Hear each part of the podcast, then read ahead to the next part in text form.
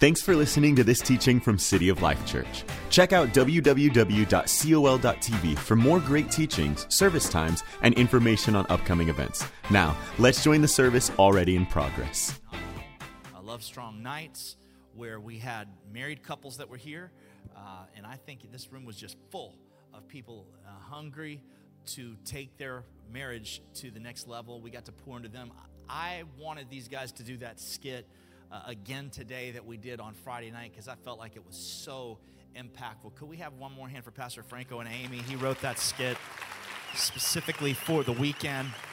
And I love that skit as a setup for what I'm going to talk about today because I think in that skit you see how difficult it is to cultivate meaningful relationships, to cultivate important relationships in your life. And in that skit, you happen to see someone that's in the state of courtship, that's sort of that euphoric place in life. Then you move to act two, where you're dealing with conflict, where people are starting the things that you liked about someone becomes the things that you actually dislike about someone. And then I think that final stage of uh, either commitment or consecration, whichever you would like to call that, which is this like beautiful place where you've learned how to appreciate each other and value each other for who you actually are. That's the ultimate goal of most meaningful relationships. So I wanted to use that as a jumping off point today. Uh, Friday was so good, guys. It was just uh, fantastic. Uh, Pastors Justin and Amanda joined myself and my wife up here for a panel where we did a Q&A for about 20 minutes. Pastor Amy taught an incredible message on forgiveness. Uh, we played some games, took a quick break. I came back and taught for just a few minutes on an idea called villains uh, where sometimes the people that we love the most, we vilify them and turn into the biggest villains in our life. And how do you turn your villain back into a lover again? It was just a great night. And I think that what was really cool is that we decided rather than wait one more year, uh, we're going to do another Love Strong Nights for married couples in about six months. So, how many married couples would be interested in coming back to that Love Strong? That's going to be really, really fun. So, we invite you. If you missed it for whatever reason, cancel whatever's on your plans. You missed out on something really special if you weren't here. It's going to be fantastic. I'm going to read from Proverbs uh, chapter 27, verse 19, and Ecclesiastes uh, chapter 4, verse 9 as the text, and I'm going to pray, and we'll get right into this message. It says, A mirror reflects a man's face, but what he is really like is shown by the kind of friends he chooses. Then Ecclesiastes 4 9, it's better to have a partner than to go it alone. Share the work share the wealth, and if one falls down, the other helps. But if there's no one to help, tough. It just says that right there tough. That's the message version. I'm going to talk to you today about crucial relationships. Father, thank you for your faithfulness, your goodness, your love, your mercy. I pray for everyone that's here today that your hope would just fill their hearts. Uh, I pray that we would have the ability to see relationships clearly uh, to know how to navigate through them. And we pray, Holy Spirit, that your voice would be so evident in our lives that we would know how to listen and follow after you. I pray for uh, encouragement uh, through this word. In Jesus' name we pray. And everybody said, Amen. Today uh, on Relationship Sunday, I wanted to give you guys something that was practical enough that you could even remember the points. So I, I think that uh, I want to inter- introduce the ideas that I'm going to talk about today at the beginning, and then I'll come back and touch each one of them. I think that uh, today my primary goal would be to see to ask you a couple of questions about your relationships. We see from Proverbs 27 19 that a mirror reflects a man's face, but if it's not your face or your image that shows what you're really like, that scripture tells us if you want to know what someone is like, and I just want to read it one more time. If you want to know what they're like, it's shown by the kind of friends he chooses. That's hard to deal with for some of us because we're not so proud of some of our friends sometimes if we don't choose them deliberately, if we don't develop those relationships intentionally. So the Bible is telling you if you want to know what you look like, look at your friends. The people that are around you and they're the closest to you are the greatest reflection of who you really are. And I think that's uh, pretty challenging. So, it, knowing that friendships are that important Here's the three questions I want to ask you that I'll dive into. Uh, question number one Am I nurturing important relationships in my life? It's a really great question for us to dig into. Am I nurturing important? We all have important relationships, and I'm going to talk about in just a second different levels. You say, well, all my relationships are the same. Well, they actually shouldn't be. Not even Jesus had the same relationships. He had different levels of relationships. So should you. So should I. So that's question number one is am I nurturing important relationships? Number two, this is, this is very uh, key as well. Am I severing hurtful relationships? Am I cutting off or severing hurtful or negative or toxic relationships? So, question number one Am I nurturing important ones? Number two, am I severing uh, or cutting off harmful relationships? And then finally, number three, am I initiating meaningful relationships? I hope those three questions are not just these things that you go, oh, he's talking about these ideas I don't understand. I hope you're thinking about yourself, your life, your friends, your family, people that you're closest to. You're putting faces and names in there and, and saying, okay, who should I be focusing on? Is, are there people that should be on their way out? I got news for you. Life moves at the speed of relationships. People are important. People matter to God the thing that you are doing is never going to be more important than the people you're doing that with. Sometimes we elevate our purposes so high that we'll step on people to get to those purposes. But I got news for you. If you step on people along the way, whatever you're getting to doesn't matter. Because the thing that matters to people, to God, is people. So let's learn how to care about and to have true uh, appreciation and value for people that are in our lives. Now, I talked about Jesus having different levels, I just want to touch on that really quickly to show you that important relationships are a real thing. All relationships are important, but some of them require more care and more sharing to get to that intimate level uh, that we want to get to with them. And I'm talking to all people here, not just married people. So this is friendships. If you're here today and you're single and uh, you're you know, thinking about dating, that's important, but not every single person should date or needs to date. There's some people, like the Bible, when Paul's talking about marriage, he says, I wish everyone was like me. I'm not married, and I think I can do way more than married people. But if you have to get married, go ahead if you're weak. He's basically, he's, he's sort of like almost talks down, he almost talks down to married people, like, I have it figured out. But the point is, not everyone is going to get married or even should be married. That, that's not, that doesn't mean you've reached some place in your life where you're this awesome person, everyone is not. No, marriage is for some people, but some people, singleness is a, a wonderful thing. It's, it's important to learn how to be hel- a healthy single person if you're ever considering being married someday. We have to be a whole person on our own. We're not half a person that gets completed by being with the right person. We have to be two whole people that come together if we're ever going to have a godly marriage, if we're going to be married. And I even think the same thing happens in friendships. Sometimes people come into friendships. You ever met a really needy friend? You ever met someone that was like kind of cool at first? You know what I mean? Then they started like texting you past 11 p.m. You're like, what? Okay, I, I don't. I didn't give permission for that. It's like, like stuff that's going on. You know, or, or, they just text you like a question mark. Like if you haven't a, answered a text or something, and they're like, you know, or, or say something kind of passive aggressive, like, man, you must be really busy. And I just text back, no, I'm not busy. I just don't want to answer this. Like, I just, I'm like, it has nothing to do with my schedule at all. I don't want to talk to you right now. I will talk to you when I want to talk to you.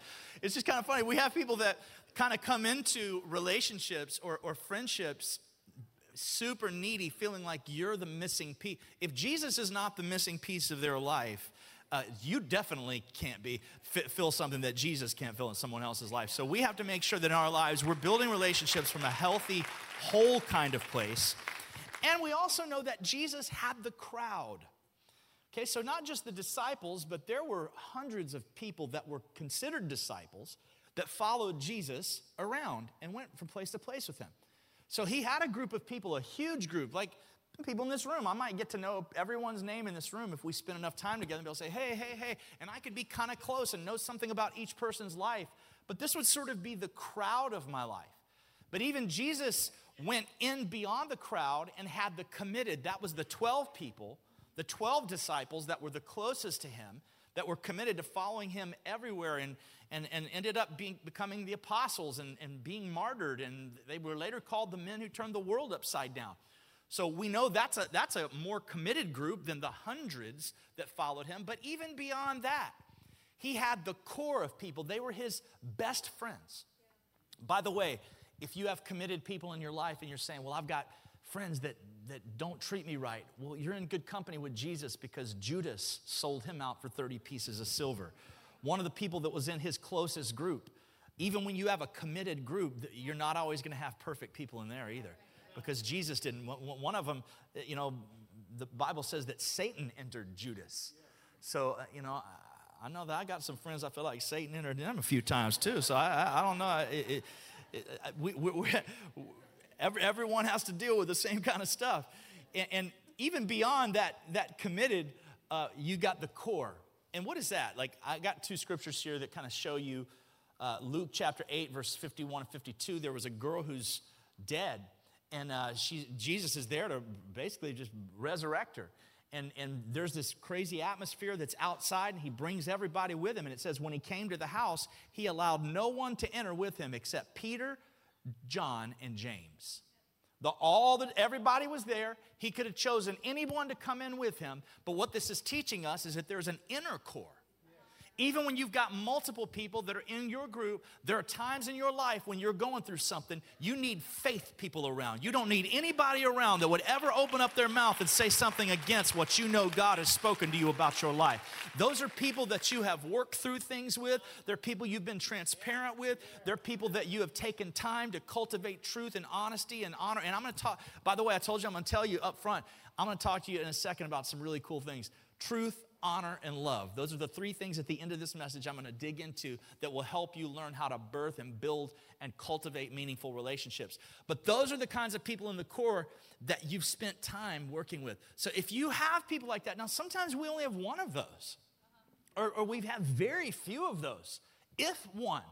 Uh, I'm really grateful, and I don't know how often I talk about him, but uh, I grew up with my best friend. His name was Jason, his name's Jason Linkus. He is a pastor over in Titusville.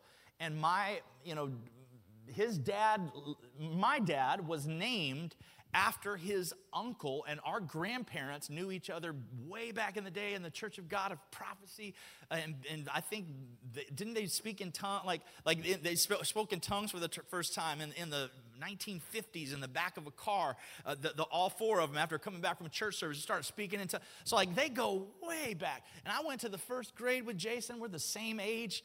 Uh, he's pastor now over there. And we've been friends forever. And he is truly one of the core people in my life that he knows my weaknesses. He knows the things that I'm not good at. I can talk to him about problems I have. I don't worry about being judged. Isn't it good to have a core person in your life that you know is going to love you and appreciate you and see you for who you are? I'm grateful for those core. And that's a very small number. Uh, it, it, can't be your goal. Everyone is my core. Really? You're better than Jesus. Interesting. How do you do that? Because I don't know. He only had three. Uh, he only had three people in his life. And it seems like there's some wisdom there. Uh, Mark 9 says that after six days, he took Peter, James, and John and led them to the high mountain. And it says he was transfigured in front of them. They literally got to see the glory of God physically uh, on him, the, all over him. No one else got to see it but them, only them. And I think that's important. You know, you ever heard that saying, Show me your friends and I'll show you your future? Powerful idea so think about today. Who are, who are your friends?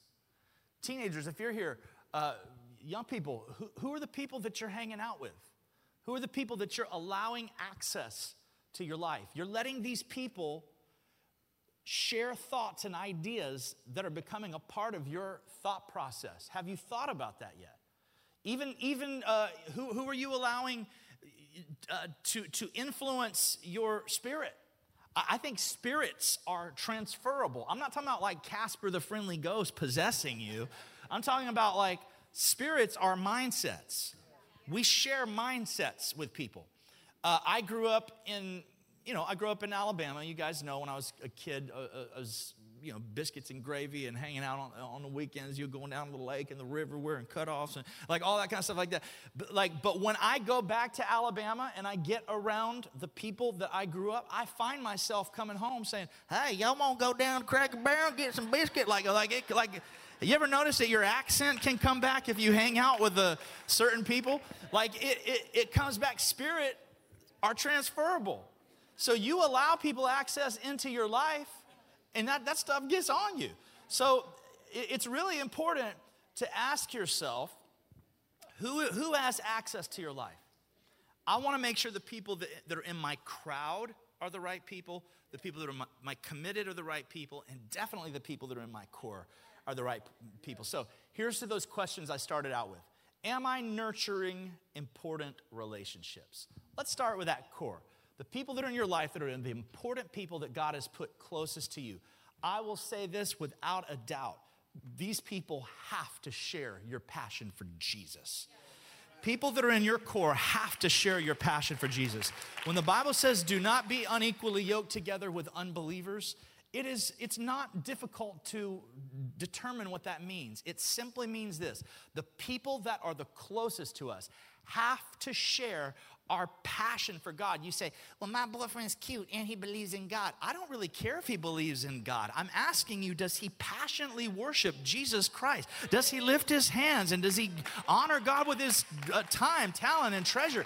Is he committed to Jesus the same way you are? Because that's a conflict of interest with people that are in our core if they have an opposing worldview.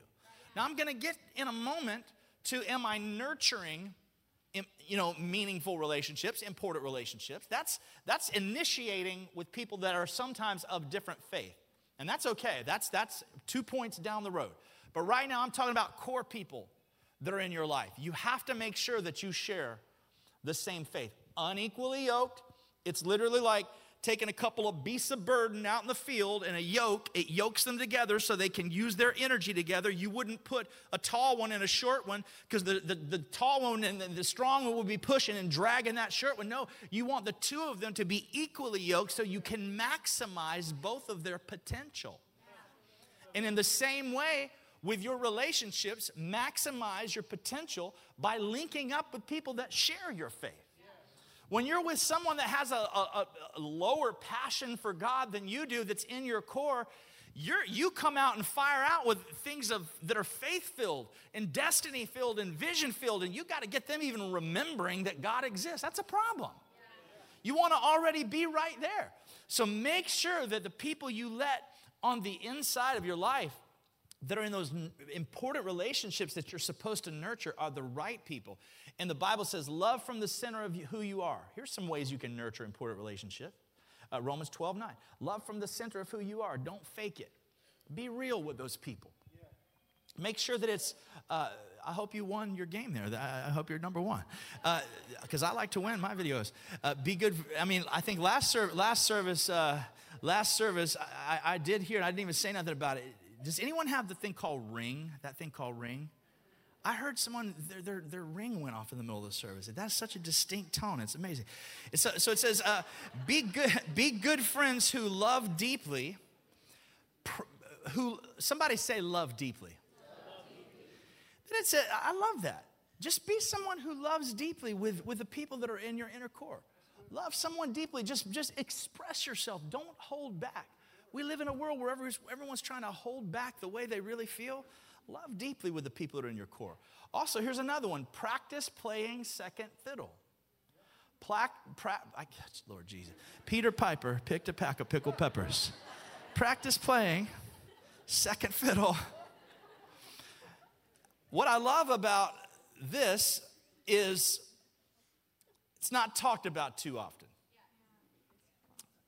Sometimes the reason you can no longer progress in a particular relationship might be the fact that you're trying to take the driver's seat of a relationship with someone that won't take their hands off the wheel. There are some people that will drive whatever relationship they're in. And maybe the conflict is that you've been trying to say, No one will drive me. And they'll say, Well, no one will drive me. And you say, Well, I will drive. And you say, Well, I will drive. And then it's just this back and forth thing. You know what the Bible says here? Practice playing second fiddle. It means that sometimes the godly way to move forward in a relationship where you can't figure out another way to move forward is just to back off and go, you know what, that's fine. I'm, I am good sitting right here. Number one, you ain't driving me, it's the Lord that's driving me. So now you can think you're driving. I'll let you think you're driving. But I'm just gonna let the Lord be my guide. But I care too much about you to abandon the relationship. I want to keep moving forward. And isn't it so interesting that sometimes when you say, No, I don't want to drive, they'll go, No, go ahead, drive. the, the point wasn't even about it, it was more about the struggle back and forth. And so it's interesting, sometimes we can overwhelm people with kindness and love and submission. The Bible says, Submit to one another and, and, pray for one another. So, so that kind of idea of submitting sometimes, even when we don't have to, it's not because we have to, we do it because it's, it's a godly thing to do. So sometimes that's the way forward and how to nurture your relationships. In verse 15 of Romans 12, it says, Laugh with your happy friends when they're happy, share tears when they're down. Oh man, I love that so much. Be someone with the people that are in your inner core that, that is just fun that learns how to celebrate. Learn how to celebrate people when they go through wins. When somebody is wearing a new outfit, tell them they look good. Tell your, tell your friends that, man, you look great today. I love that shirt, love that. Love, are those new shoes that you just got? Uh, I, just, just spend time noticing things about people. Happy birthday. I'm so happy for you. Let's go out and have a great time. Let's do something fun together. Uh, or, or conversely, when people are going through a difficult time, have empathy. Show care for people that are going through a hard time in your circle. Choose to be someone that celebrates. Uh, be a person that celebrates all the wins and all the accomplishments of the people that are in your world. And I, isn't there a lot of pressure these days to celebrate? There's a lot of pressure. I think social media makes it weird. You ever notice that? That like in, in our social media world, like we we're afraid to like leave com- like you know someone if, if I have like 150 happy birthday comments on my page or something, and like there's one person that I haven't seen in a long time that I haven't, and I just want to say, hey, thank you for saying happy birthday. Don't you kind of feel pressure that if I don't write something for all 150, everyone's going to think I like this one person? So then you then you end up writing all these half I love you, love you, love you, love you, love you, love you, love you, love you, love you. And then you put love you on that one person's, but you put an extra heart on there because you want to let them kind of want to let them know. Isn't that a lot of pressure? In the social media world that we live in today, that to, to be a celebrator, because we, why? Because we got 4,000 friends on Facebook. And we feel like that if we celebrate one person above everyone else, then, but, but you know, everyone is not the same. All the relationships are not the same. You say, well, yes, they are. I, what I mean is that even Jesus had relationships that were closer relationships. So make sure that you know who those people are that are in your core, that you're developing them. Uh, and, and don't worry about it. People are going to get offended at you no matter what. Uh, but make sure you know who's on your side and who's on your team and that you're pouring into those relationships that matter the most. Let's move on to question number two. One was, Am I nurturing important relationships? Number two is, Oh, this is big. Am I severing harmful relationships? I believe a lot of times when God wants to do something special in your life and take you to another place, He'll bring a person into your life. I've seen it happen to me multiple times. I was stuck in a place, God brought a person into my life, and that person helped me get from one place to another. I think sometimes in the opposite way, when the enemy wants to get you from going where God is trying to take you, he also sometimes will send a person. So I think it's important for us to live with discernment and recognize people in our life that have a toxic spirit. Uh, there are people that are that have a toxic spirit, and here is the weird thing about people that are toxic is people that are toxic are not always obviously toxic. Most of the time, they're very fun to be around. It's very sneaky. I mean, toxic people are not saying, "Hey, let's go cause havoc today." that's not the that's not what they're doing. That no one would hang out with someone that does that.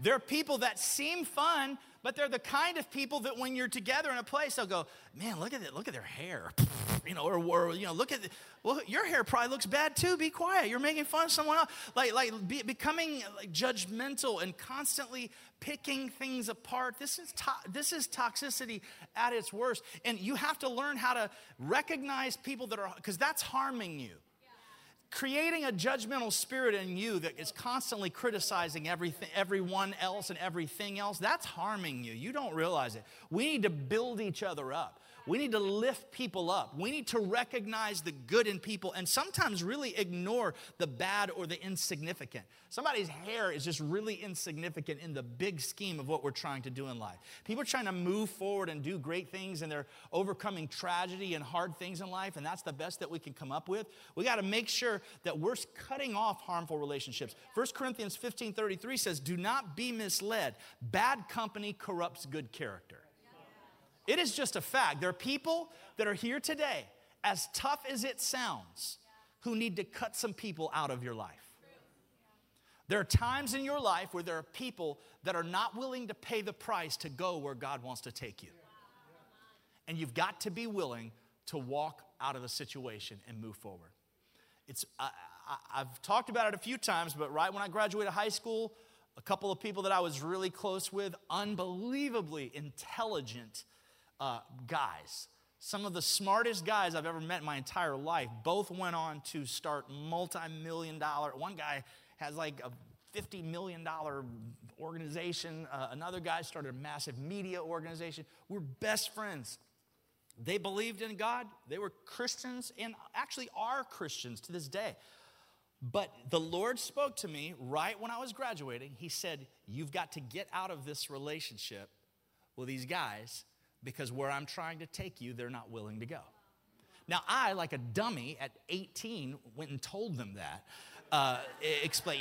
It's, it's, literally, it's like the Joseph syndrome. It's like, guess what, guys? I had a dream and you were all worshiping me in the dream.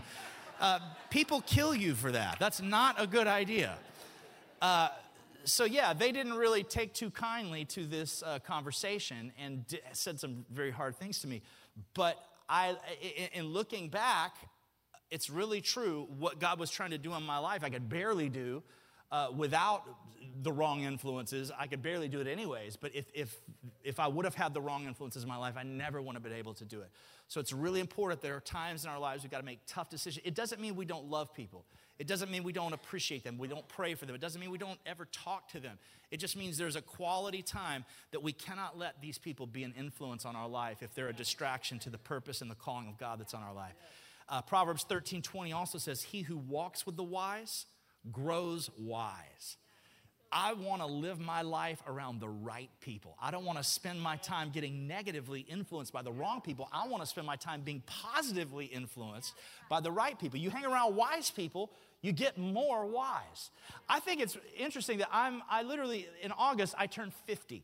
And I'll, I'll be 50 years old. And at the age of 50, I still call my dad and tell him every major decision that I make. Every, well, I mean, I don't know if that's, I don't know what that is. I just know that when I'm talking to my dad, I say, "Hey, I'm thinking about buying this car. What do you think about this? Do you like this brand? Do you what's your experience with this?"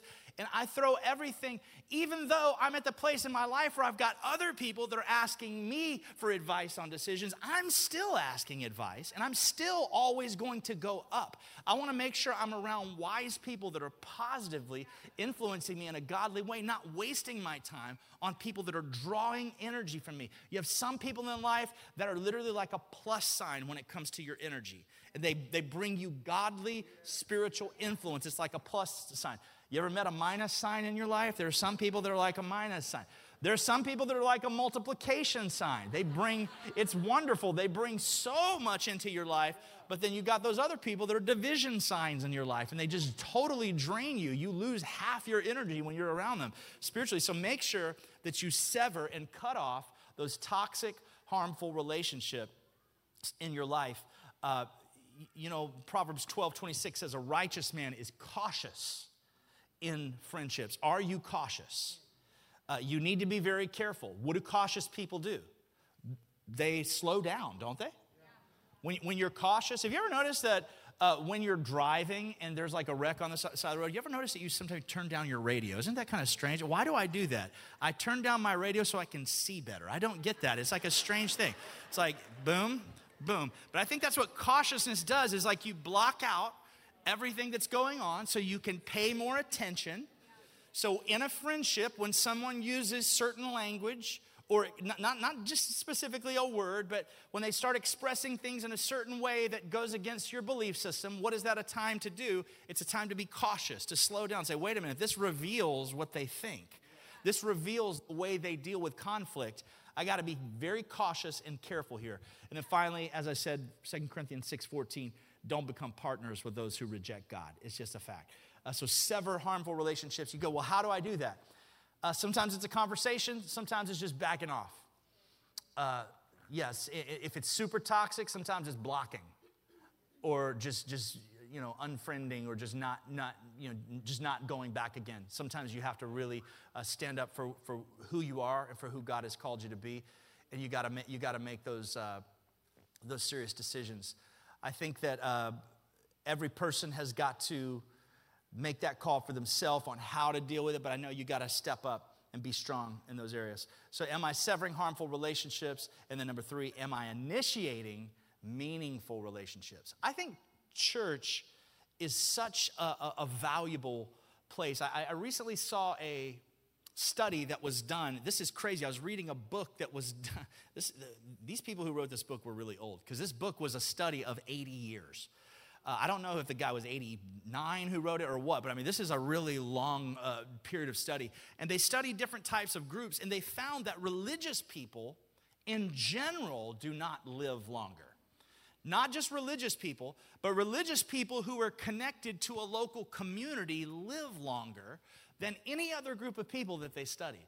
So, people that attend a church in general don't have better, more meaningful lives, but people who attend a church and have strong, close relationships with people where they share things in common actually live longer lives. So I think it's really important to initiate meaningful, important conversations, be making friends, be the kind of church all the time that when you see someone outside that you don't know, you introduce yourself here at City of Life, say, Hey, how are you? Where do you live? Where are you from? How'd you end up at church? Let's go grab some lunch together. Let's hang out. Let's get our families. I noticed you got kids. I got kids. Let's all go to the park and you know play some games or something or have a little cookout.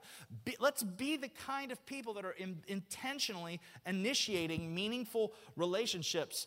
I think it's a powerful thing to do.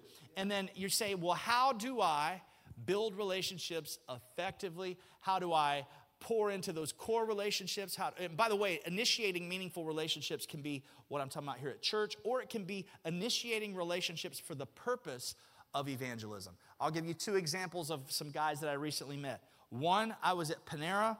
No, no, no, Einstein Bagels. I like that way better than Panera.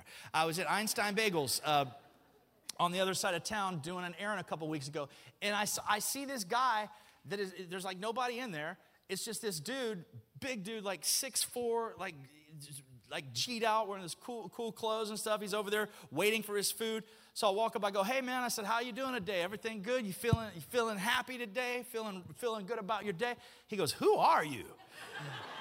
I, I go, oh my, I said, my name is just Jeff. He goes, nobody ever talks to me like that, man. He goes, like, he's like, that's like pretty cool. He goes, I'm, I'm actually like trying to figure out my job situation right now.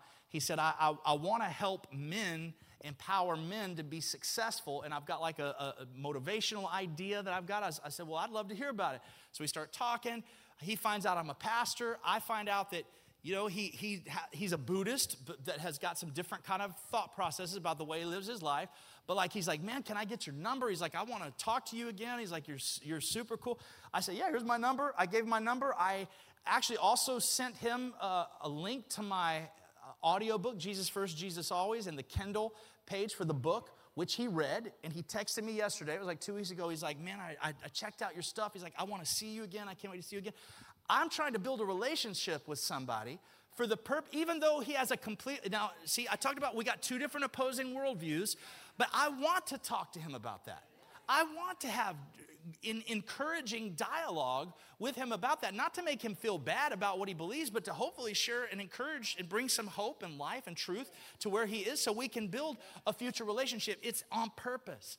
Another guy I met at the gym, he's this really cool guy named Anthony. He's a trainer. Um, and I, I, I trained with him a couple times, and he's just he's kind of rough around the edges like new to the area and but he's so he is so nice and every time I see him at the gym, he'll bring people up and introduce them to me. He'll be like, yo, man, this is Jeff. He's, he'll, he'll like, he'll cuss. He'll be like, he's awesome. You know, he'll, he'll, he'll, he'll, he'll say he's a pastor. And, and like, you can tell he doesn't really know that much, uh, uh, you know, uh, about how to talk to a, a, a pastor, you know, or, or whatever. I don't really care that much. What I care about is he thinks I'm his friend, and I am. I am his friend, and I want to be his friend. I, I want to truly build relationships that are not based on will you come to my church or will you do this for me, that for me. I want to be genuine with people and let the love of Jesus flow through me so that someday I can have meaningful relationships. And who knows, man? Maybe this guy, Sebastian, maybe I won't see him saved in my lifetime. Maybe, maybe it'll be years later. Maybe it'll be toward the end of his life where he, you know, there's this list of things, of all these moments that happen in his life. And, and when I was a kid, you know, somebody told me about Jesus. I wasn't ready. And then when I got older, I was in an Einstein. See, this is the way our life works. You don't understand the power of, of taking time to spend on that person that works next to you that you don't, you don't like. You don't like them. You don't want to have the conversation. But if you take that moment, you never know the seed that God is going to plant through you that someday is going to turn into something that is powerful and meaningful in the future. It's going to happen. It's going to happen. So take time to build meaningful relationships. I promise you it is worth it. And I'm going to give you some little bonus material at the end. I told you I was going to give you three things that I think can help build these relationships on purpose. And I love these three quick points it's truth, honor, and love. And I'm going to break them down really quickly. I think tr- truth is so important because Jesus is the way, He is the truth, He is the life. Uh, I, I, think it, the Bible says, if you continue in my word, uh, you are my disciples indeed. Then you shall know the truth, and the truth will make you free. We get truth by following Jesus, and I think truth is pivotal, pivotal to any successful relationship. And so I think in the we have to in a relationship figure out ways to uncover it. So I think there's a couple of different people. I would say three different kinds of people that I'll refer to right now. One are people who value truth so much and they're comfortable with the truth that conflict brings. So, what I mean is, there are people that like to uncover things for the purpose of exposing the truth so you can grow closer. So, there are some people in this room, you, li- you don't mind conflict. You're comfortable in conflict as long as it brings the truth. And you're willing to talk about things that are flawed in you as long as it reveals the truth. I think some people are naturally like that. That'd be group one. I think group two would be people who hate conflict and they avoid difficult conversations at all costs. And I think sometimes this group tends to not want to tell the truth. Because not because they're just liars, but because they're so afraid of the confrontation and the conflict that they would rather change the story a little bit and make it a little bit more palatable or, or make the person feel like they don't have anything to worry about just so they can avoid the conflict. They're more afraid of the conflict. I don't think so. To the first group who loves confrontation, I just want the truth. And I just speak the truth. It's my truth. And Pastor Jeff, I'm going to do me. Well, well, well, listen, to you, those people that love truth so much, I will tell you this. Ephesians 4:15 says, "Speak the truth in love." Love is the component to truth that ends up leading to trust. Truth without love will never lead to trust.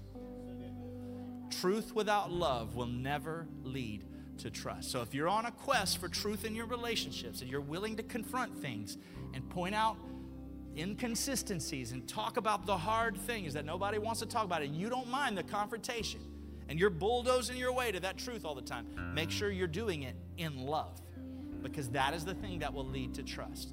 Then, if you're in that second group and you find yourself struggling with being truthful, Colossians 3 9, it, I don't, I mean, it's not even, I don't even have to be a teacher to explain this. It says this do not lie to each other.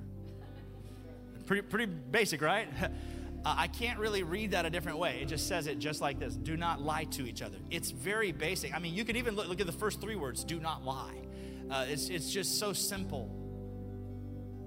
So that's, that's the people that don't like confrontation, and you're tempted to want to lie or misrepresent the way something happened to avoid confrontation. Just learn how in your relationships to keep trust as the goal and to say what happened in an honest way, to know that it's going to be okay because you, you both have the same goal at the end.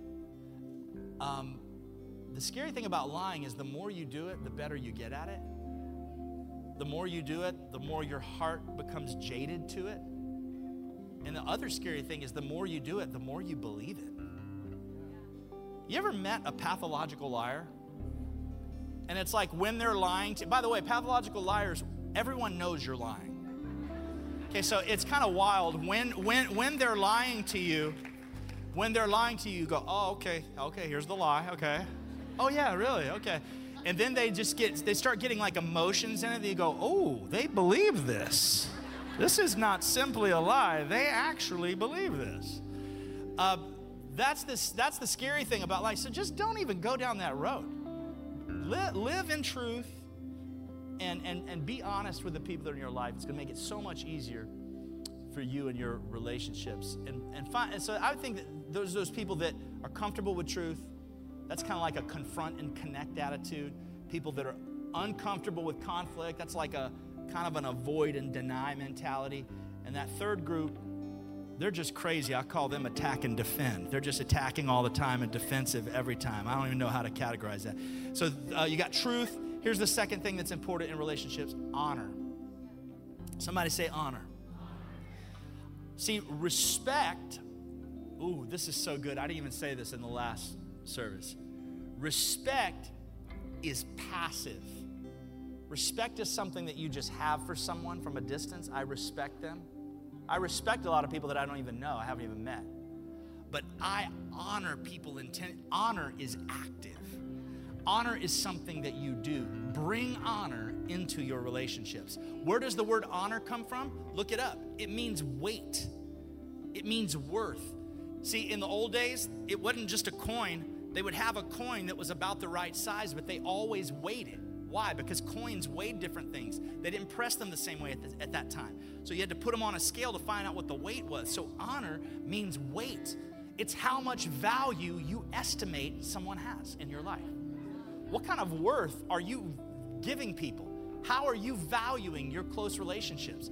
I just encourage you today bring honor into your relationships. Jesus said in Mark 6 4, only in his hometown, among his relatives, and in his own house is a prophet without honor.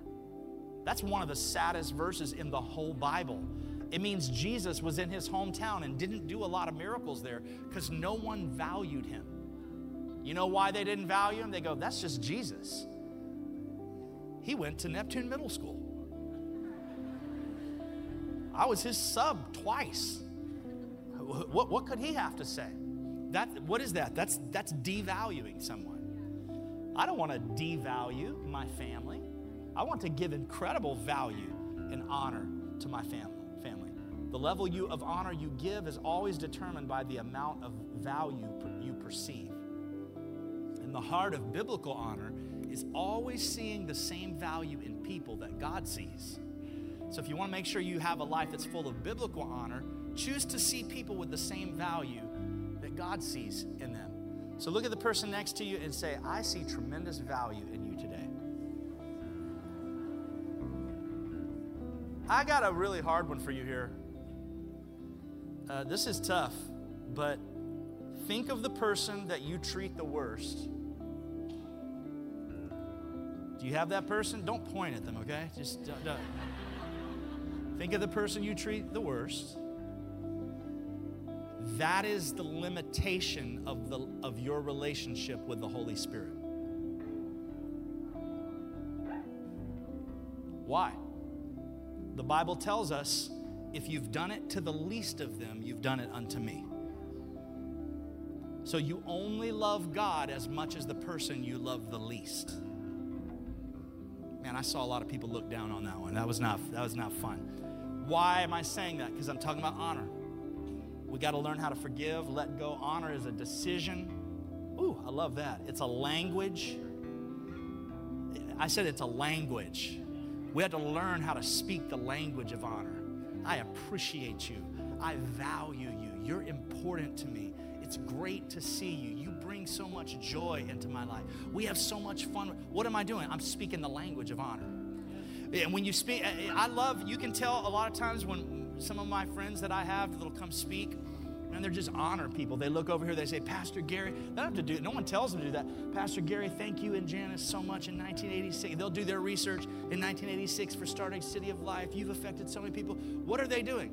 They've learned how to speak the language of honor. And what are they getting in their life? Generally, a lot of people that I know, they're getting a lot of honor back in their life because they've learned how to speak it themselves. That's what God will do with you. He'll bring honor back into your life.